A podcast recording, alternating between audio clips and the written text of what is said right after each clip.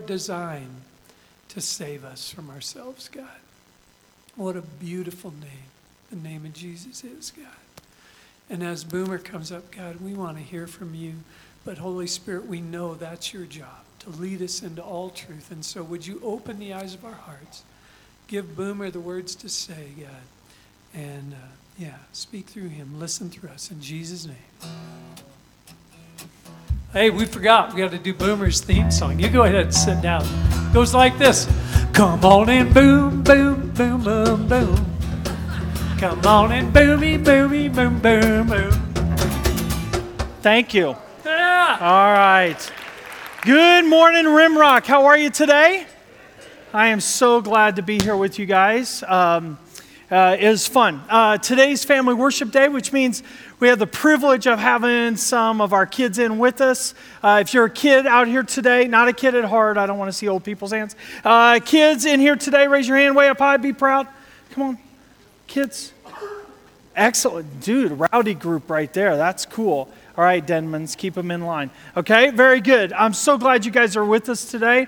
Um, we have some kids' bulletins in the back. If you missed those coming in, there's um, fill ins and there's some things, uh, some fun things to do, so helps you not fall asleep. And uh, that'd be really good because I want you to listen. God has something to say to you today as well. Um, Guys, we're in this uh, series on uh, uh, Advent, right? And so we've been looking at joy and peace and love. And uh, today uh, we're looking at hope. And I'm so excited about that. Um, because that hope is something that we anticipate, we look forward to, because it's coming. This great gift is coming. This great gift is coming. The inevitable conclusion to this chapter of history, the final crescendo of God's grand plan, the second coming of Christ. Man, it's going to be good. It's going to be good. And so, this whole series is just reminding us don't forget what's coming. Anticipate, look forward to. Man, it's good. It's good to remember. All right, just a quick survey, and you guys know when I get up here, just just play my games, okay? Just just a little bit. I've been here two services now. I stand up while you get to sit. So I mean, just just play my games, okay? But here's the question for you this morning: Is um, how many of you um, are the holidays right? How many of you are the holidays relaxing? refreshing, like it's just a time to kind of, ah, like that, okay? How many of you, the, the holidays are like that? Raise your hands. Okay, good. Okay, good, good, good. All right, put your hands down. All right, now, how many of you you would say it's just the opposite? The holidays, they're hectic, they're busy, and when you get to the end of the year, you're just like, I'm so glad that's over, and I have 11 months before it all gears up again. How many of you are like that? Okay, very good. Now, listen, if you raised your hand second, make sure that you talk to somebody who raised their hand first, find out what their secret is. But I'm guessing it's the word no. That's why I'm just guessing. I don't know, but I'm guessing it's the word no. So, um, but I want you, uh, like we look forward to it. Ministry, I've been in ministry for a little while now, and ministry has a rhythm to it. It has seasons where we're really busy, and then there are seasons when we're less busy. And for me, this, um, this Thanksgiving to Christmas to the end of the year, for me, is it, it's like I'm coasting. It's really cool. Like I get to like I get to enjoy the, the holidays. We're pretty good at saying no, so it's a lot of time playing games at home or hanging out or being together, but it's just, it's that. And then January comes and it's hair on fire because we're getting ready for summer, right? So I'm thinking about summer stuff while I'm, you know, shoveling the driveway, right? But for me, I look forward to when we get into that late October, early November, man, I am looking forward to Thanksgiving, right? I'm looking forward to, right? And just a time to catch my breath. And I want to, uh, today, today, we're going to talk about hope. And really, what I, what I, what I'm hoping for is that together we can pick our eyes up and look ahead with hope to what God has in store for us. I'm so excited about that for us collectively this morning. Would you agree that even in the midst of, or even in the, the knowing in the back of our heads that there's something coming, that life tends to get, uh, to become a distraction for us? life, the details of life tend to become a distraction. The hardness of life sometimes can be a distraction for us. You know, relationships are hard, and sometimes there's so much tension in relationships, and they get strained, and sometimes they break, and those broken relationship, man, causes a, a, a disheartedness. Life is hard. Some of us are dealing with health that's just eroding. And maybe it's not our health, but maybe it's somebody that we're close to, somebody that we care deeply about, somebody that we know. And, and health makes life, failing health makes life feel heavy, doesn't it? For some of us, there are plans that we've had that change. There are dreams that we've held that are dying. Sometimes it's just that daily living. It gets heavy. And we tend to let our eyes drift to the here, the now, the trouble all around us.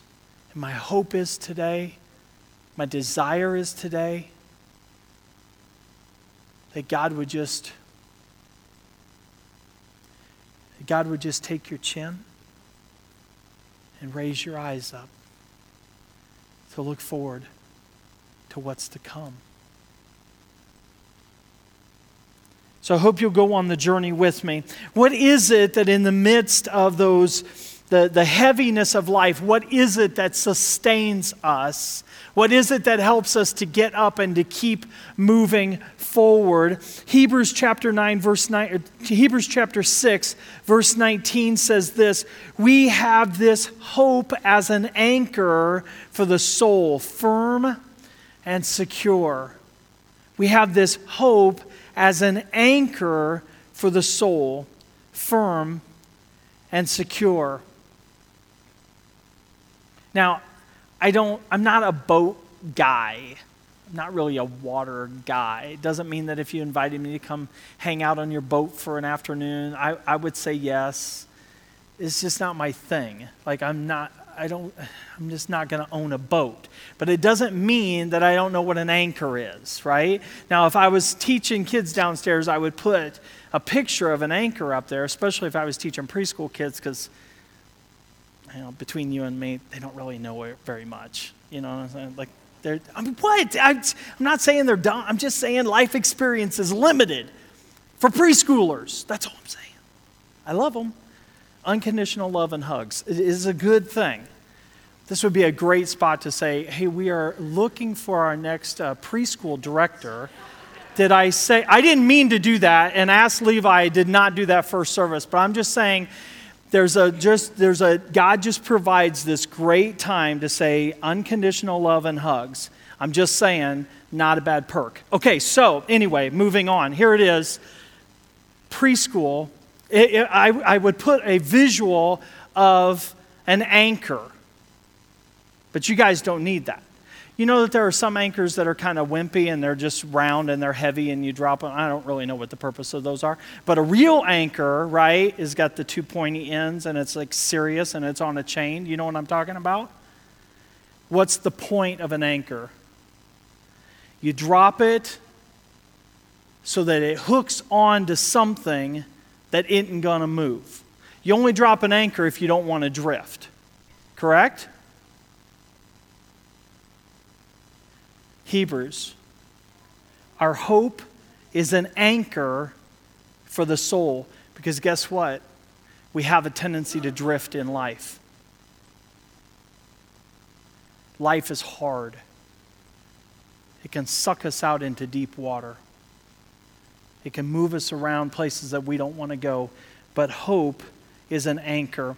In the midst of studying for this um, message, not only did I discover lots that the Bible has to say about hope, and I'm going to share that with you, but also some, some great men who have walked with the Lord for a long time and what they have to say about hope from their perspective of following. And here's a quote by um, R.C. Sproul. Some of you guys will recognize his name. It says, He says, Hope is called the anchor of the soul because it gives stability to the Christian life. But hope is not simply a wish, a I wish such and such would take place. Rather, it is that which latches on to the certainty of the promises of the future that God has made. Don't miss that. Look at what he says. Hope is that which latches on to the certainty of the promises of the future that God has made.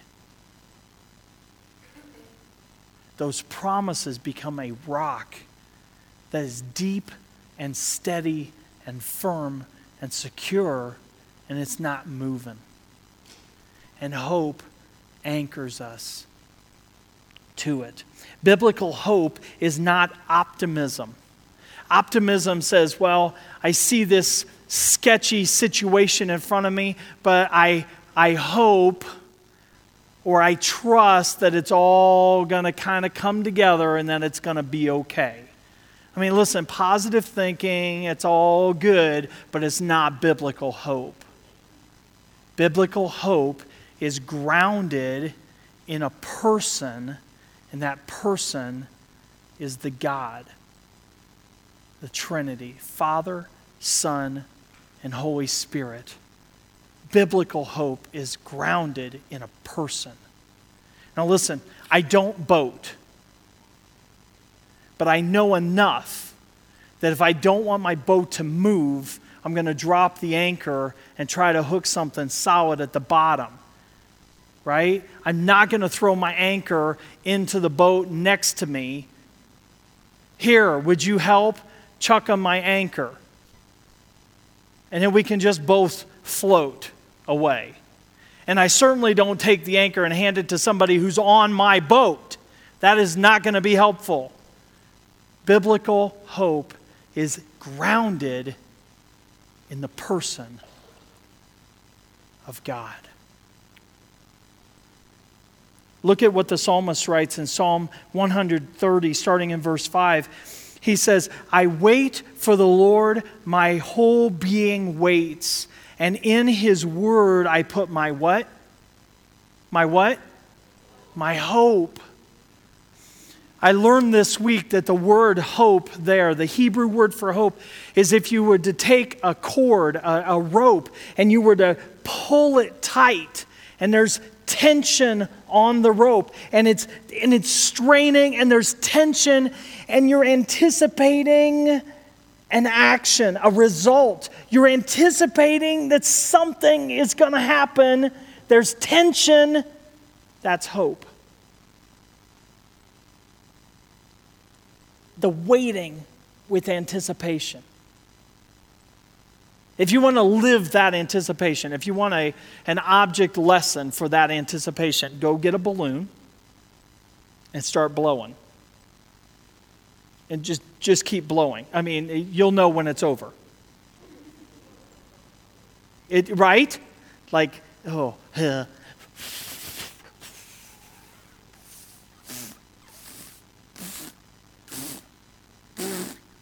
Don't you really want to stop?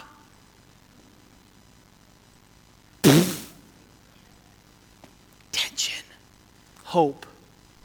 Look at what he says. And in his what do I hope? In his word. In his word, I hope. More than watchmen wait for the morning. More than watchmen wait for the morning. Israel, put your what? Hope in the Lord. For with the Lord is unfailing love, and with him is full redemption. He himself will redeem Israel from all of our sins. We wait with anticipation. We know that an action is coming, and we're waiting.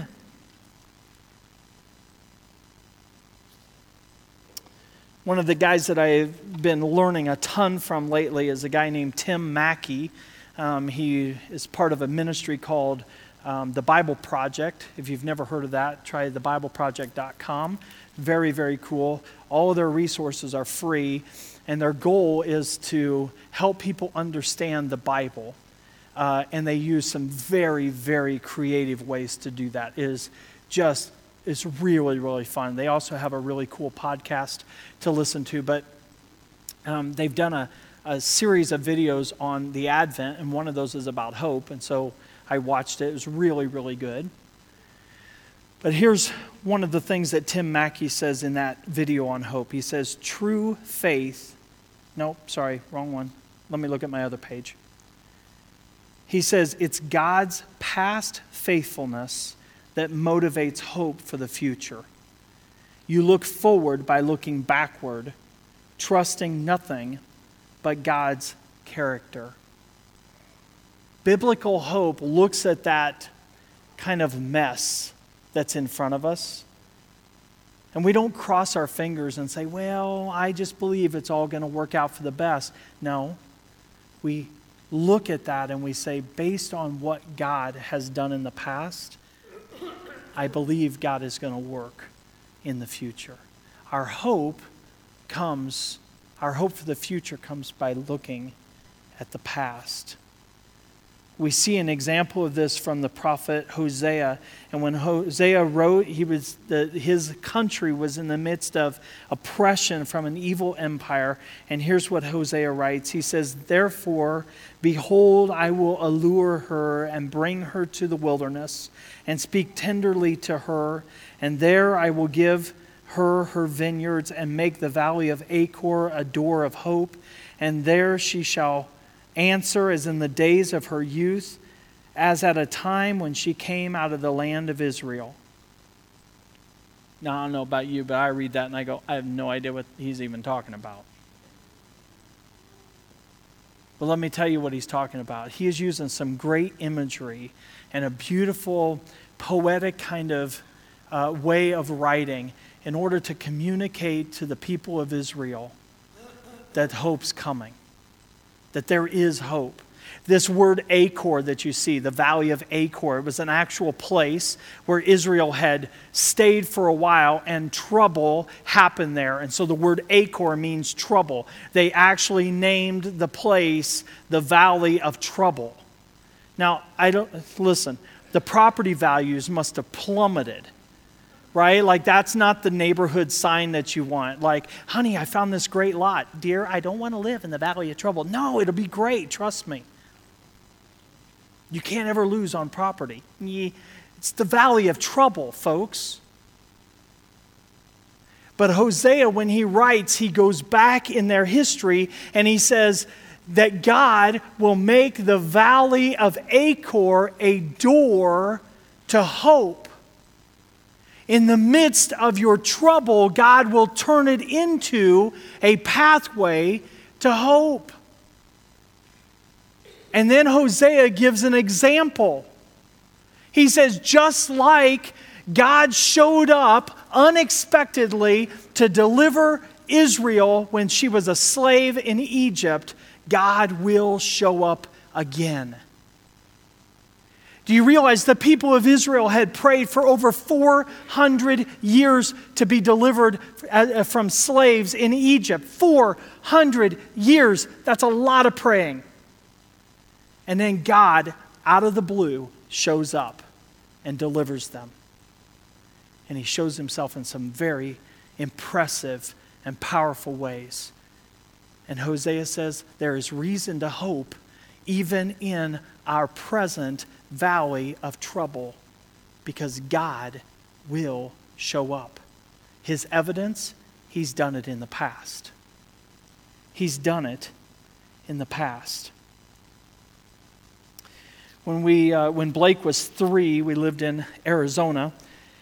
And um, the place where we lived, there were really only about two kinds of trees. There were sycamore trees that were um, tall, really tall, and all the branches were way up high. Or there were these kind of mesquite trees, which are kind of scrubby. And, um, and I don't think I ever saw one that was growing straight. Like they all, they were all twisted and bent. And a lot of times the, the trunk would grow at an angle out of the, out of the ground, and then the branches were pretty low.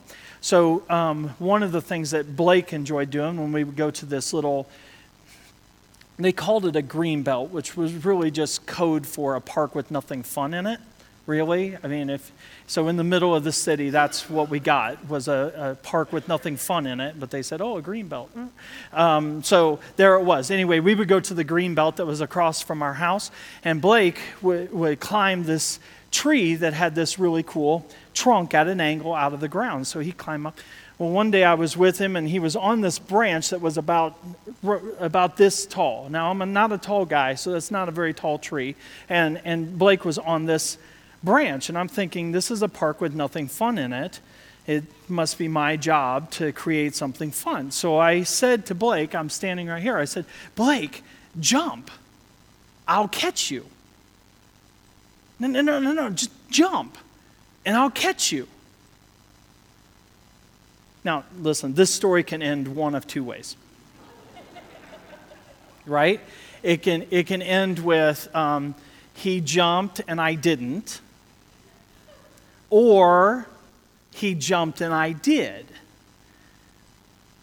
It's really a toss up for you guys as to which way the story's going to go. There's a little bit of what, what, what, tension in the room.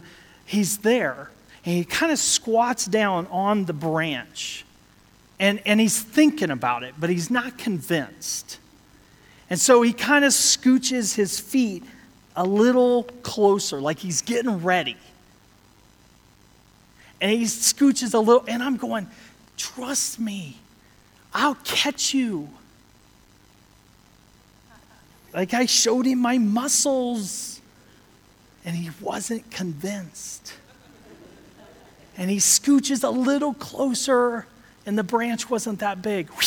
There he went. His eyes got really big. And he fell, and I caught him. Boom! Right? Like, whoo, dad moment. That was cool, right? I caught him. What was the first thing he said? Any guesses? I want to do it again.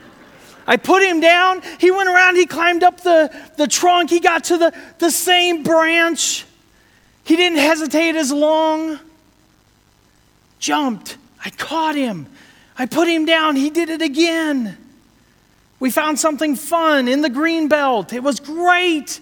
Now, let me ask you guys what changed from the first time to the second time, and the fifth time, and the twentieth time. What changed? A history of dad doing what he said he would do. That's what changed.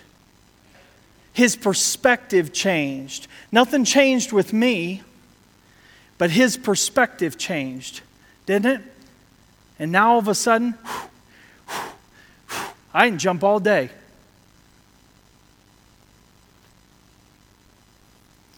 And guess what?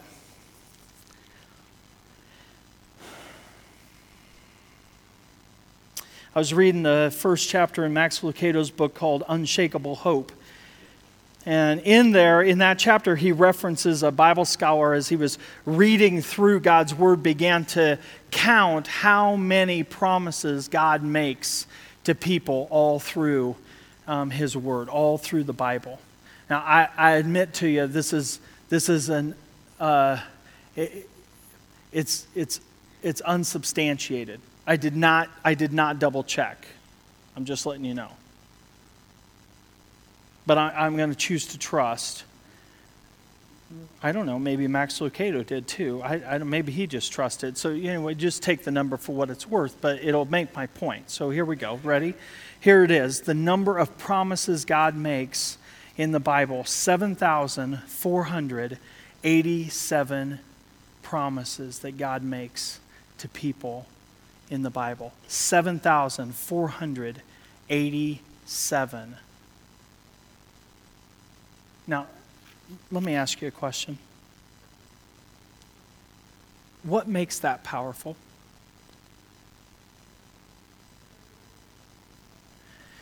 What makes it now okay, listen. New Year's resolution stuff. It's like right around the corner. Some of you guys are already making lists, right? I don't mess with that anymore. Listen to me. Listen. No, no, no. Listen. If you if you were going to go home and make a resolution and say this year in 2020 I'm going to make 7,487 promises. Listen, could you do it? Could you make 7,487 promises this year? Could you? Yeah, no, no, no. Could you make that many promises? Don't get ahead of me. Yeah, see, some of you guys overthink, which is why I talk to kids. They're like, yeah, I could do it. Right because yes is the right answer. You could make that many promises. Now, okay, let's just say, not, not in 2020. Let's say I gave you 2,000 years. Could you, over the course of 2,000 years, make 7,487 promises? Yeah, yes. What makes that powerful? Listen, it is not the number God, God's word is binding. He keeps every one of them. It is impossible for God to lie. So when God says, I will do this, he does it.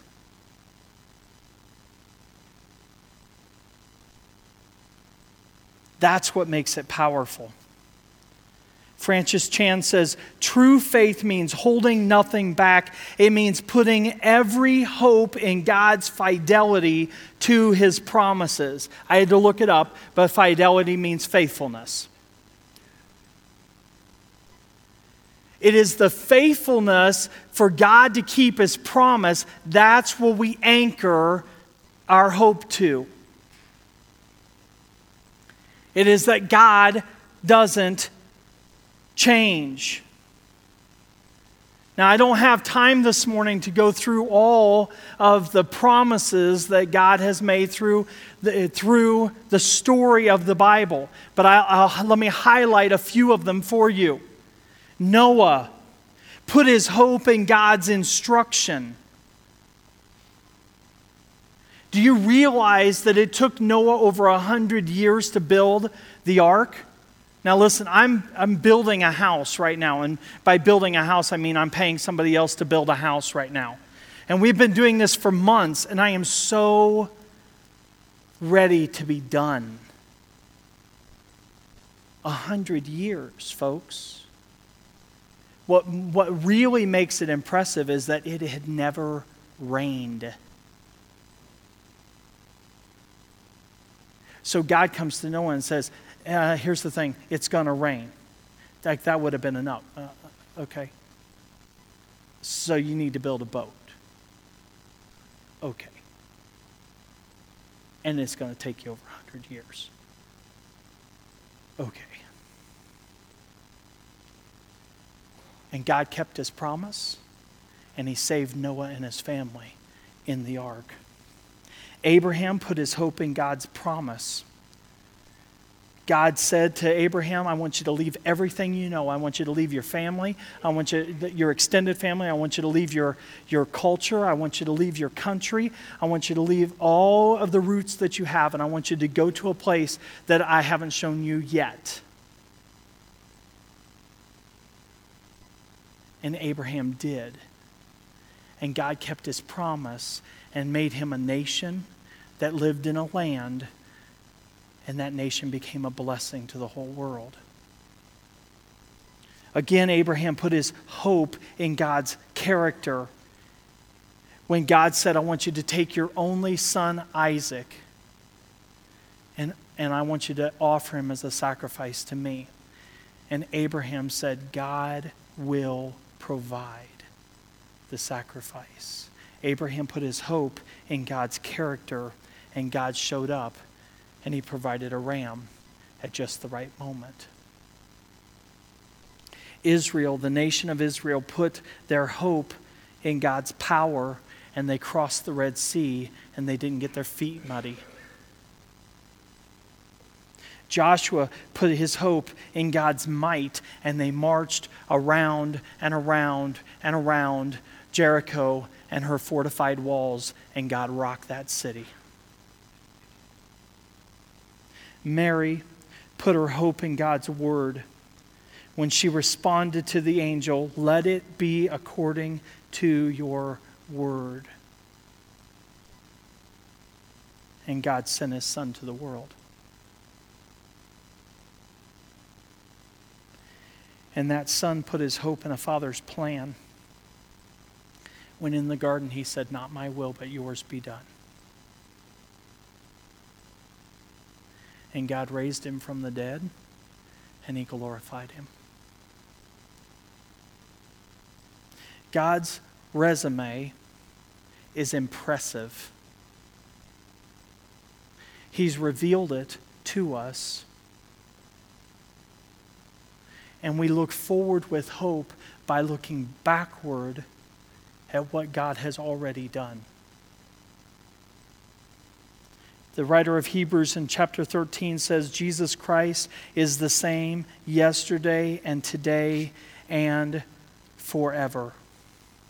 He doesn't change. The same God that we read about in our Bibles is the same God that is living and active and working today. And we anchor our hope to that God. Romans 5 5 says, And hope does not put us to shame because God's love has been poured out in our hearts through the Holy Spirit who has been given to us. God Himself has chosen to live inside this clay vessel and to live His life through us that's a source of hope. And I think our key verse for today, Romans 15 13, may the God of hope fill you with all joy and peace as you trust in him, so that you may overflow with hope by the power of the Holy Spirit. God wants to produce in you and will produce in you joy and peace as we trust him, and there is hope that overflows in our life. But hope is a choice, guys. Hope is a choice. We choose to move forward trusting only the character of God who has proven himself over and over and over and over again. Do circumstances in life look bleak sometimes? Yes. Life gets heavy. Yes. But that doesn't come as a surprise to us, not only because we've lived it, but because Jesus anticipated it and he said it. He says to his disciples uh, before he left them, he says in John 16 33, I have told you these things so that in me you may have peace. In this world you will have trouble, but take heart, have hope. I have overcome the world. There's a promise. I have overcome the world.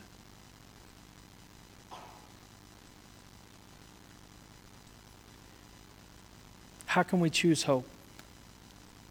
Just quickly, I'm going to suggest three things. You probably can add to the list. You might have better ones, and that's okay. But here are three that I'm going to suggest to you. How can we choose to have hope? Here's the first one know God's promises by reading His Word. How can we trust and believe the promises that God has made if we don't know them? And where are they revealed? In His Word. If you're not familiar with your Bible, you can go Google it.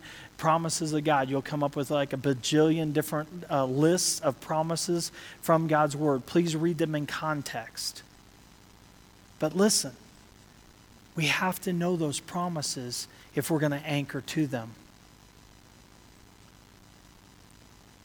2 Corinthians chapter 1, here's what Paul says. I love this verse. I love this verse. I, I don't remember ever having read this before. Man, this, this, this just jumped at me this week. Listen to this. Paul writes in 2 Corinthians chapter 1, he says, For no matter how many promises God has made, they are yes in Christ. And so through him, the Amen, the let it be, is spoken by us to the glory of God. Now it is God who makes both us and you stand firm in Christ. He anointed us and set his seal of ownership on us and put his spirit in our hearts as a deposit, guaranteeing what is to come. No matter how many promises God makes, they are yes in Christ.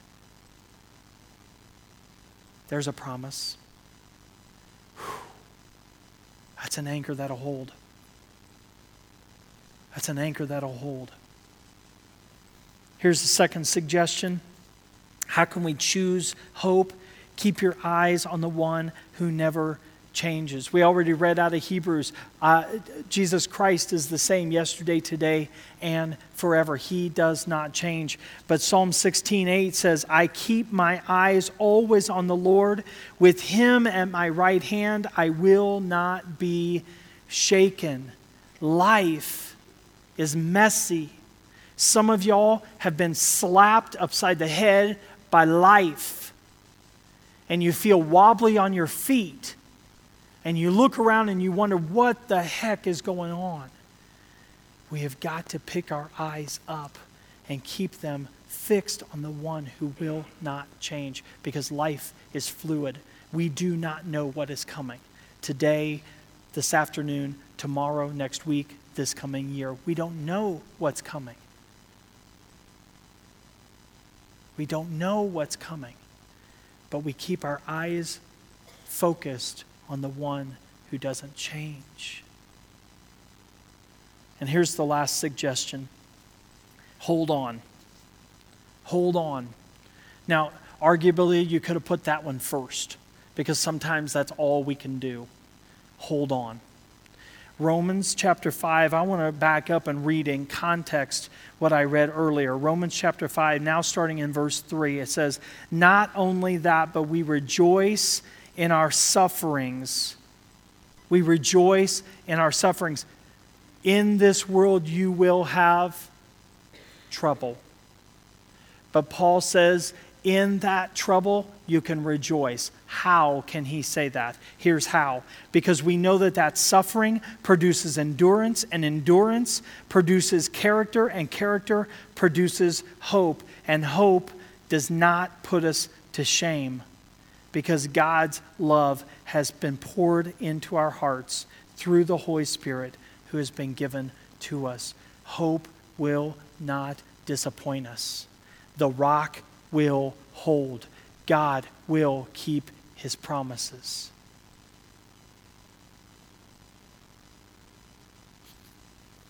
Know God's promises, keep your eyes on the one who never changes, and hold on.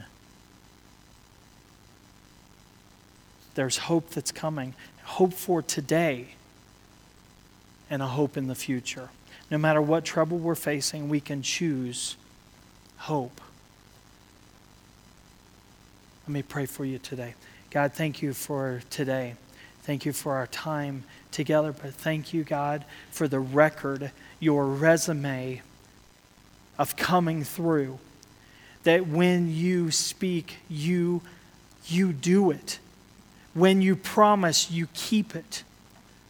God, today there are people who just they have a hard time seeing past their hurt, their disappointment, their ache, their fear.